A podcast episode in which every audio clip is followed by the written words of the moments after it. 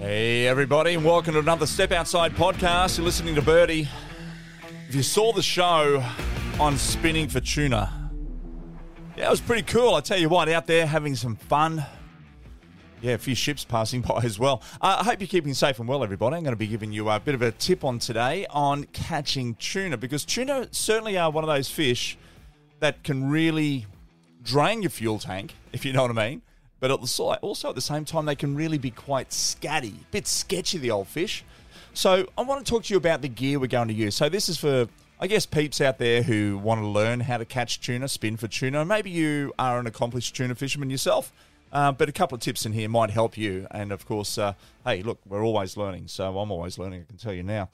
Uh, look, when it gets to the gear, because tuna are, are fish that just pop up in front of your face, you see the birds diving down, it gets really it makes your blood run, doesn't it? You sort of sit out there and you think, wow, I want to get into this. And you do. You do. You just want to race your boat over and drop your line down and just have a crack or, or cast it out. Maybe you're doing a bit of jigging on them.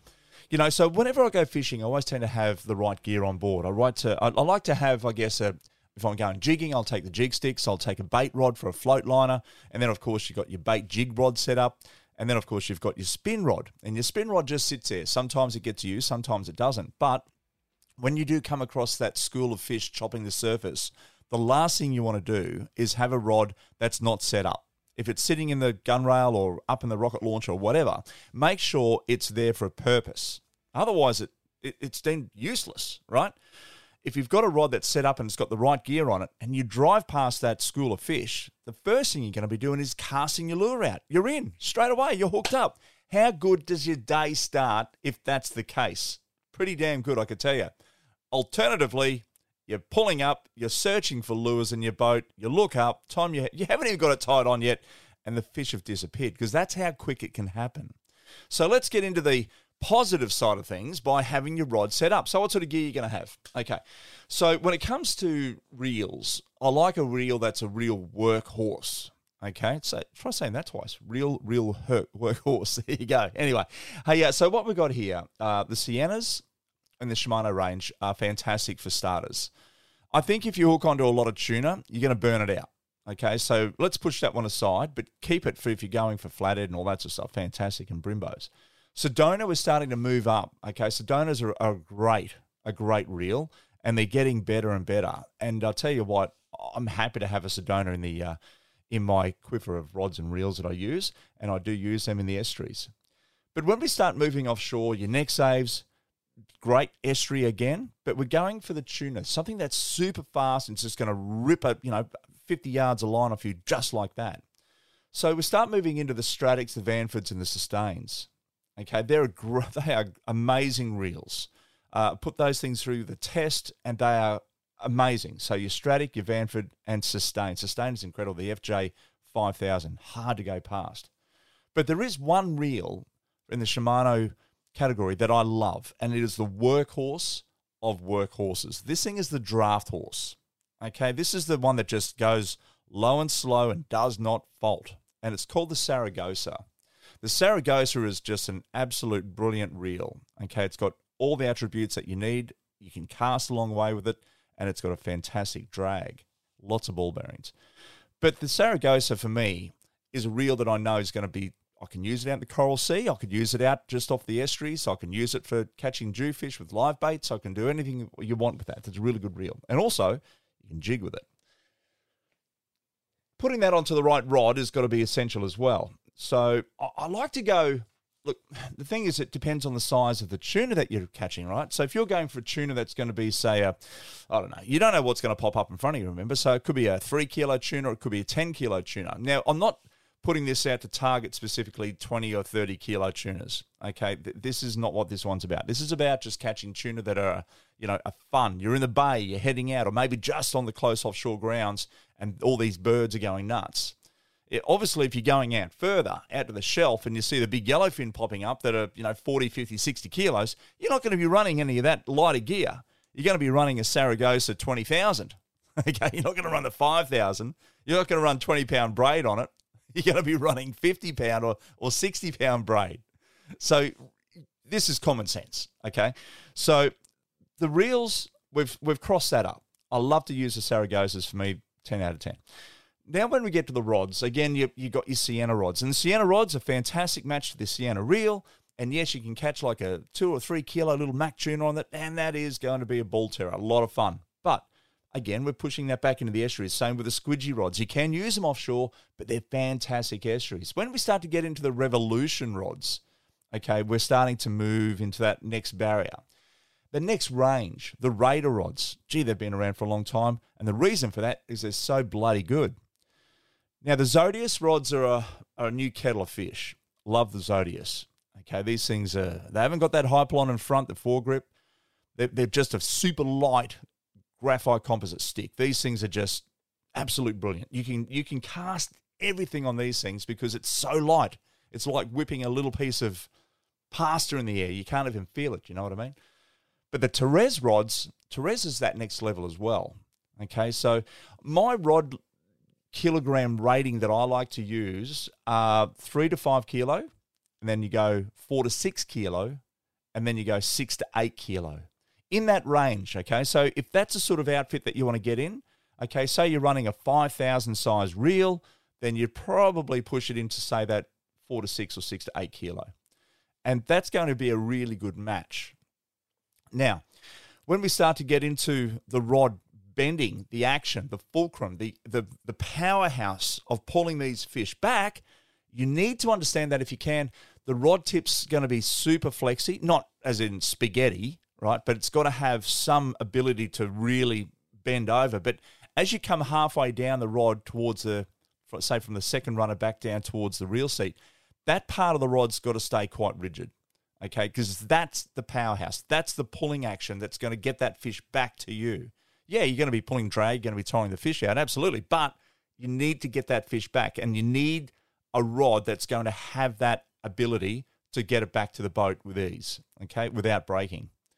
So that's your that's the sort of rod I'd be looking for, that Zodias Terez Raider sort of style. Your line class. Now, because we're running a 5,000 size reel, or approximately 4,000 if you want, you'd want to be going 20 pound. Okay, 20 pound braid. You could go 15 pound if you wanted to, but not my kettle fish. 15 pound is great for one and two kilo fish. We're sort of looking at fish between that five and, you know, maybe four and sort of, you know, 10 kilo, something like that would be good. Or 15 kilo would be a, a cracker on this gear. So the light class 20 pound, you can go 30 pound, but that may change if you know what I mean when it comes to the lure's weight. Because if you've got a really light lure, which you're going to get into that shortly, if you go into a really light lure, then 30 pound braid is going to be too heavy to come off the reel. You're not going to get the distance because sometimes these fish will sit further away from the boat. And if you get close to them, they're going to sound and go away and you've wasted your time. So you, I think 20 pounds a pretty cool line class. Okay. And um, just make sure you got plenty of it. Okay. And your reel, 5,000 size reel will hold uh, 300 yards easy. So fluorocarbon leader you got to run fluorocarbon. It's highly non-abrasive. Uh, it, it's super clear in the water, and it ties really well.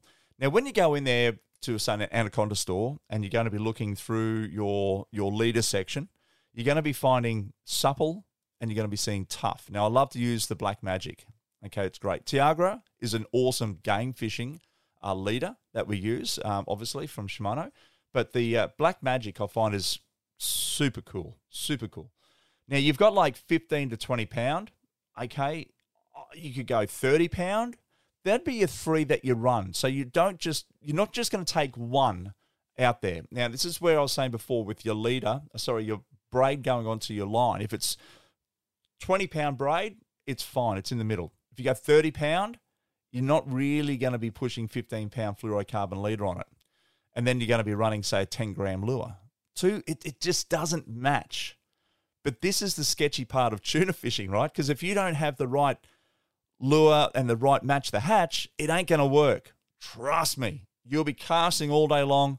And if you drop that lure size by half a centimeter to suit the bait fish, you're going to hook up immediately. It's that finicky. So I think if you run like a, say, 20 pound, uh, would be good. 20 pound fluorocarbon leader. If you want to go tough trace, tough trace is really rigid. It's a rigid sort of line, therefore it doesn't give the lure the action. Okay, you've got to have action in this.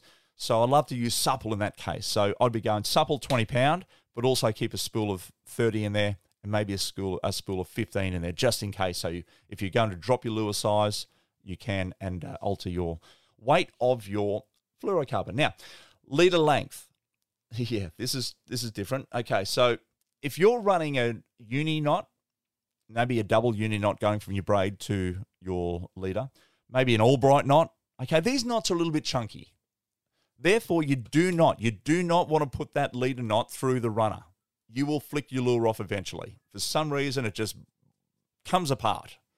So you want to make sure that the leader knot is outside the first runner. Therefore, if you're casting your lure, what are you going to keep? Maybe a two foot below the rod tip down to your lure.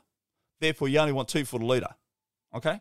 You don't want to run three or four or five feet if your lure is sitting, you know, two foot below the rod tip because that knot will get caught up and it will come undone eventually. Unless you're running an FG knot. Now, an FG knot, man, these things are great. Okay, learn how to tie them. They're super, super thin, slimline, and castable. And what that means is you could run two or three meters, wind the, the leader onto your reel, and that, that knot is going to easily glide through the runners. Okay, if you don't know how to tie it, simple, Google it, work it out. Um, so there you have it. If you're running a uni knot or an Albright knot, because those knots are really, really, really, really quick to tie. You can tie them at night time. You can don't even need light. You just go by the feel of your fingers and you'll work it out. So the uni knot and Albright knot, great knots, but um, only a short leader. So if you're running the, of course, the FG, you can run generally a rod length is enough. Okay, so say six feet. Set your drag. Okay. A lot of people just get the reel out of the box, so they've got the reel sitting at home. Generally, you back your drag off when you've got your reel sitting at home in the, in the shed or in the garage or maybe in your bedroom if you're that way inclined. So you want to uh, make sure it's about a third of the breaking strain of the line. Okay, not another leader, the line. Got to be wary here. Okay, so if we're running, for example, 30 pound braid, okay, a third of that's 10 kilos. Let's go back to the rod now. The rod is six to eight kilos. So that's that's less than a third. If you know what I mean. So you could break the rod. So this is why the drag's super important. I like to use that 20 pound scenario again, 20 pound braid, because a third of that is going to be, you know, what, say it's a 10 kilo stick, you're going to be looking at about three, 3.3 kilos on, of drag pressure on your reel. And that's going to be enough to pull the line out, but also enough not to break the rod and put too much pressure on it.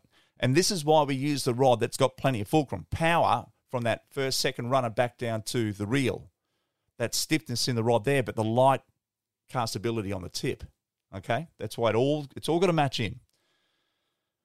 So when it comes to that, you've set your drag. It's a nice. Generally, once you get used to setting your drag, you'll take a wrap around your hand and you'll just pull it off the reel. And and it comes with experience. This does in the end. You'll work out and go, "Yep, that's perfect. I got it." But also understand your reel for example, the Saragosas are highly tuned.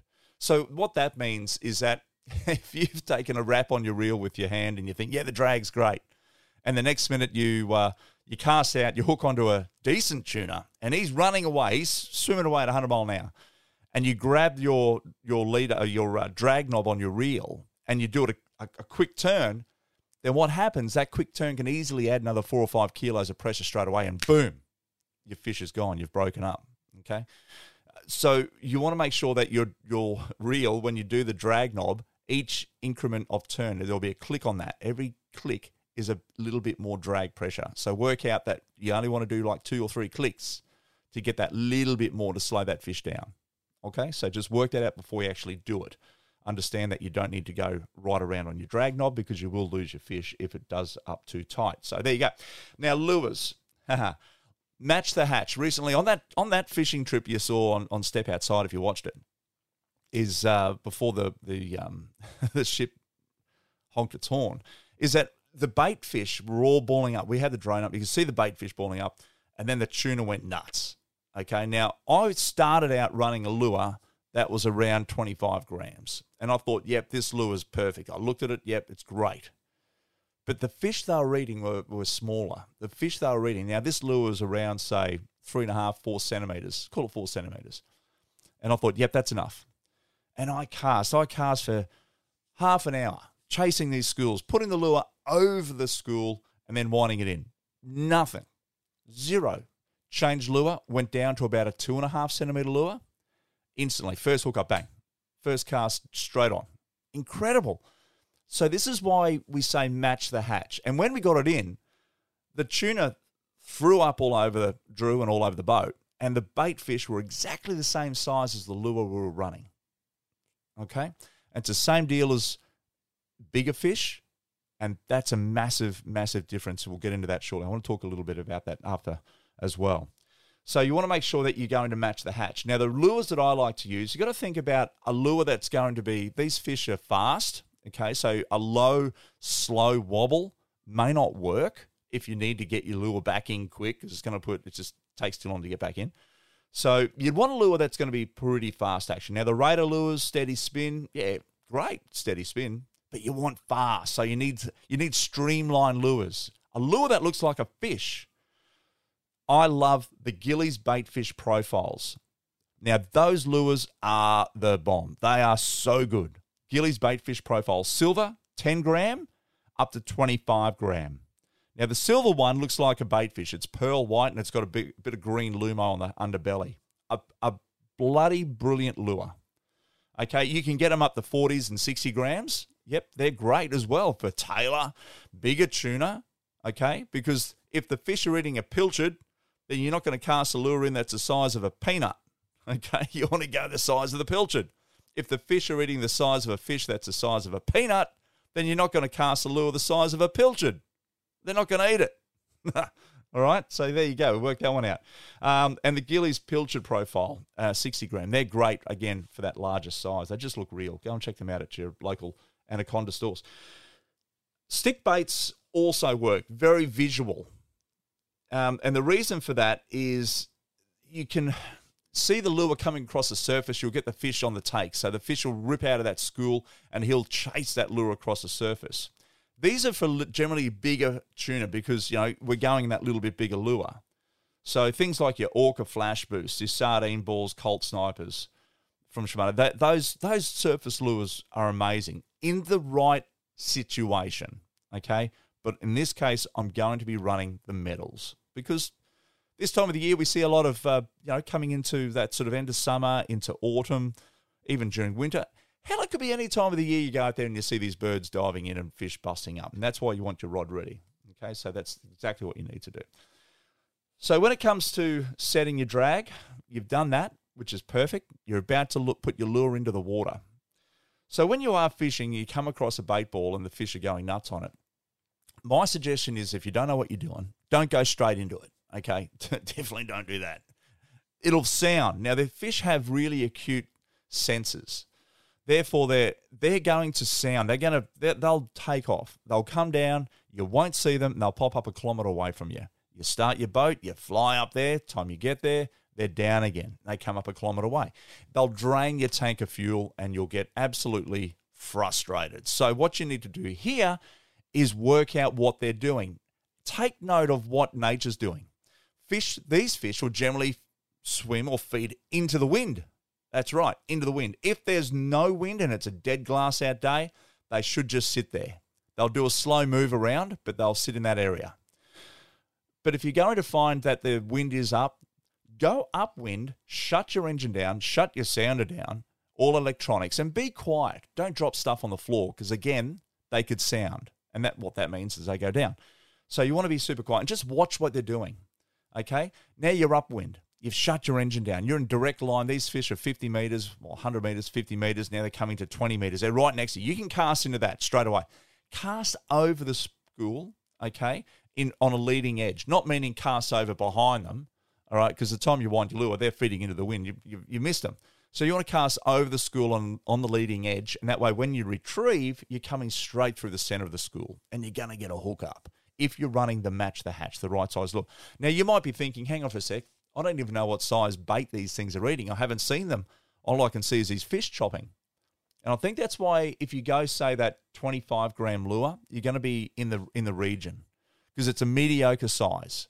But if the fish are not eating that, okay, and they're sort of a little bit smaller tuna because they're not really big things jumping out of the water, drop your lure size, go down to 10 or 15 gram. Okay. And if they're not eating and they're bigger fish, then obviously I think you'll get a hook up on that 25 gram. Alternatively, head on up to the next level up, which would be about that 40 gram mark. Okay, so that'll make a, a big thing for you. Move around the school. What that means is basically don't sit there and just cast straight out into the school. Okay, move around them. Don't go straight through the school with a boat because you're going to put them down again. You need to, to drive around the school. Let them feed. Let them know that you're not there. Okay, let them think that they're by themselves and you're going to get that hook up again. So all of this stuff really does help. Shut down your engine electronics. We've gone through that because you, you put your head under the water and you're going to be hearing this noise. That's the tick of the transducer sending out all the beams, particularly, um, you know, if you're in shallow water depth. It doesn't matter water, water depth. You're going to hear it. So shut that down. Again, fish can be super sketchy and you don't want that. Um, cast over the school. Don't dry. Don't wind straight in. Let it sink a bit. Okay, let the lure down a bit. If you just flick it across the surface, it's going to be bouncing around. Remember, bait fish aren't really bouncing across us. They're not flying fish. they're not flying fish. They're fish that are sitting sort of just under the water. The, the, the tune have balled up all this bait. And of course, what's happening there is you're just going to sit back and go bang, bang, cast your lure out, let it sink down three seconds. That's all you need. And then keep your rod tip down a touch and then just crank. Alter the retrieve alter the wind. If you do that, you're going to do justice. You'll hook up straight up. Once hooked up, play the fish. Don't high stick it. Okay? Let the, the fish run. He's going to take a 25, 30, 50, 75 meter run straight away. And he's going to go hard. So make sure your rod is on that 40, maybe 30 to 40 degree angle, knocked in onto your belly. If you want, you can run a cushion. The cushets are a, you don't need a gimbal belt on these, put a cushion. The cushion is basically a bit of foam goes over your rod butt, and then you can put that on your belly. Okay, super, super comfortable. Really, really good. Um, so have fun. All right, let the fish run, but also don't lift your rod tip above that sort of 70 degree, 75 degree mark, and then sort of lean back because that's high sticking and you're going to you're going to lose rods. Rods will break straight away, and that's not cool. So, get the fish in. Once you get the fish in back to the boat, okay, um, got to watch out for sharks straight away. Okay, if you if you hook up and your fish goes diving down, diving down, diving down, and his and his head's you know your, your rod tip's doing the the constant jerk, dun, dun, dun, the rod tip's moving. Is that's him trying to get away, and, and then if it just goes like a heavy weight and then it starts to swim away, that's a shark. All right, the first thing you want to do there is just lock it up and, and get your line back and tie on another lure. You're not going to win in this situation. You might get the head back, but that's it. Okay, it's, sometimes it's you know take a photo or something, but otherwise, no, just uh, get your line back and uh, and retie if you can. That'll be a, a good thing. Um, Mac tuna is generally the, the most common fish that you will catch in these in these schools. Now, people do eat them. Uh, they're, they're very bloody. Not my cup of tea, I'll be honest with you. Great bait for snapper and pearlies and stuff like that, and amberjacks and cod. Um, really good bait. So if, if you're fishing on your way out to the reef and you catch a Mac tuna, yeah, great bleed it first, otherwise you're going to end up with a lot of blood all over your boat. Now, when you bleed them, you're going to cut the tails and around the, their throat. Okay, get all the blood out of the fish, and then just put it in your in an esky or uh, hang it over the side for a second, or maybe whatever. Just get rid of the blood, and then put it in the in the ice. But if you're catching a fish that you want to eat, okay, say we're talking yellowfin or longtail. Now, longtail are an amazing fish. They look like a yellowfin in a way, a little bit longer on the tail section, obviously hence the name, I guess. But what they do have this is this amazing ability to overheat. And what that means is that if you're catching this fish on 20 pound braid, right, and you're running 20 pound fluorocarbon leader, and you've miraculously hooked onto a 20 kilo fish, yep, yellow uh, longtails will get that big, not a problem, right? It's going to take you a bit of while to get him in, but geez, it's going to be fun. But the eating quality can really diminish. Now, the reason for that is the fish overheats. They actually cook from the inside out, from the bone out. They overheat. So you've got to try and get these fish back in. Do you drag up those couple of little clicks more, right? So it still pulls out, but just that little bit more pressure to tire him and try and get him back. That means you may have to follow him in the boat. If you're land based fishing, then you may have to do some rock hopping, but you want to follow this fish, getting back in. Once you've got him back to the boat, again, those three bleeding spots tail, both sides, down to the tail, and also under his throat. You can also do behind his pectoral on either side. Just stab the knife in around his pectoral, give it a bit of a wiggle on both sides. wherever you can get the, the blood drained away from the backbone of the fish is going to be a better eating quality fish. Okay, put it straight on ice. If you've got a, a brain spike, you can get those at Anaconda. Spike him as well, so there's no on the floor because that'll bruise the meat. All right, so you want to make sure that they're super, super, super chilled into the ice, and that'll give you a better eating quality straight away. Now, when you fillet your fish, I like to take the. I love the shoulder section. That's pardon me. The shoulder section is the part that goes from the back of the head down towards the tail. It's that long piece of meat across the top of the backbone. Below the backbone, around the belly area, nah, nah, crap hot. That's not my cup of tea. All right, I don't like that part of any fish. Really, that's just my personal choice. You can go down to the tail section and maybe get from the anal fin to the tail and just fillet that part off and use that for pan frying. Beautiful, really nice. So from again the anal fin to the tail, fillet that part. But the top shoulder section is going to go, you know, from that sort of that above the backbone. That that's red hot. That's really good. And there's so many ways you can cook that. And for me, you can do it sashimi, which is no cooking, just raw, a little bit of soy sauce, of course, a little bit of um, you know wasabi if you want some heat, and just cut it thinly super thin when you get home. Do it out in the boat if you wanted to, but um, you got to make sure that obviously you've got the right stuff to go with it, such as uh, soy sauce, good soy sauce, and uh, and wasabi if you want that little bit of extra heat. It's really nice to make it have it fresh, and of course, a bit of ginger would be nice too, some thinly sliced ginger. But I like to have I like to have seared tuna. Seared tuna is amazing. If you've never had seared tuna, try it. I'm going to give you a quick recipe here, okay? So what I like to do is I like to have my shoulder sections, and I'll cut them into around. Uh, you want that it's probably about might be say thirty centimeters long, okay, and it's a it's, it's like a fillet. It's like a fillet of beef. It's round, okay. It's that shoulder. What you want to do is just keep that length of thirty centimeters, maybe twenty if you want, and then you're going to put it in a bag because we need to marinate this a little bit. Okay, you put it in a bag when you get home. It's it's been on ice. You fill it, taking the shoulder off. Put it in a bag. Now in the bag, you're going to put some soy sauce, like two tablespoons of soy sauce, not a lot. Some sesame oil. Love sesame oil, so good. All right, you want like a tablespoon or something. Probably like a, a tablespoon of honey. Put the honey in there. Mix it around. All right, mix it all around first, and then you want a little bit of salt. Okay, not a lot of salt, just a, little bit. Maybe like a half a teaspoon or something. A little bit of cayenne pepper and some normal pepper, like a quarter of a teaspoon of each. Okay, just gives it that little bit of heat. So normal pepper is going to give it the bit of colouring as well, but the cayenne pepper gives it that little bit more heat to it, but not a lot because we're only using a little bit. Okay, so in the bag you've got your your marinade mix. It's all mixed together. You can mix it in a bowl beforehand if you like. Put your steaks in there and then completely coat it and that means turning it over, get it all, you know, black and brown because of the color of the soy sauce all over the steak. All right, and then refrigerate it for about 10 minutes. Let it marinate, minimum 10 minutes. If you want to do it perfect, you're going to run it for overnight. Do it in the afternoon, let it go overnight, and pull it out next afternoon, cook it. Bloody beautiful.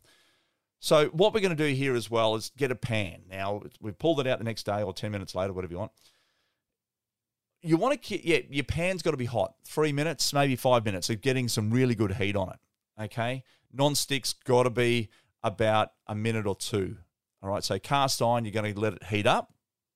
If it's non-stick, you're going to go less. So less for non-stick. Minute or two, cast iron, three to five. All right. Depends on how thick the metal is on your on your pan. You'll know your pan. In your pan, you're going to put a little bit of canola oil, about a tablespoon. Okay.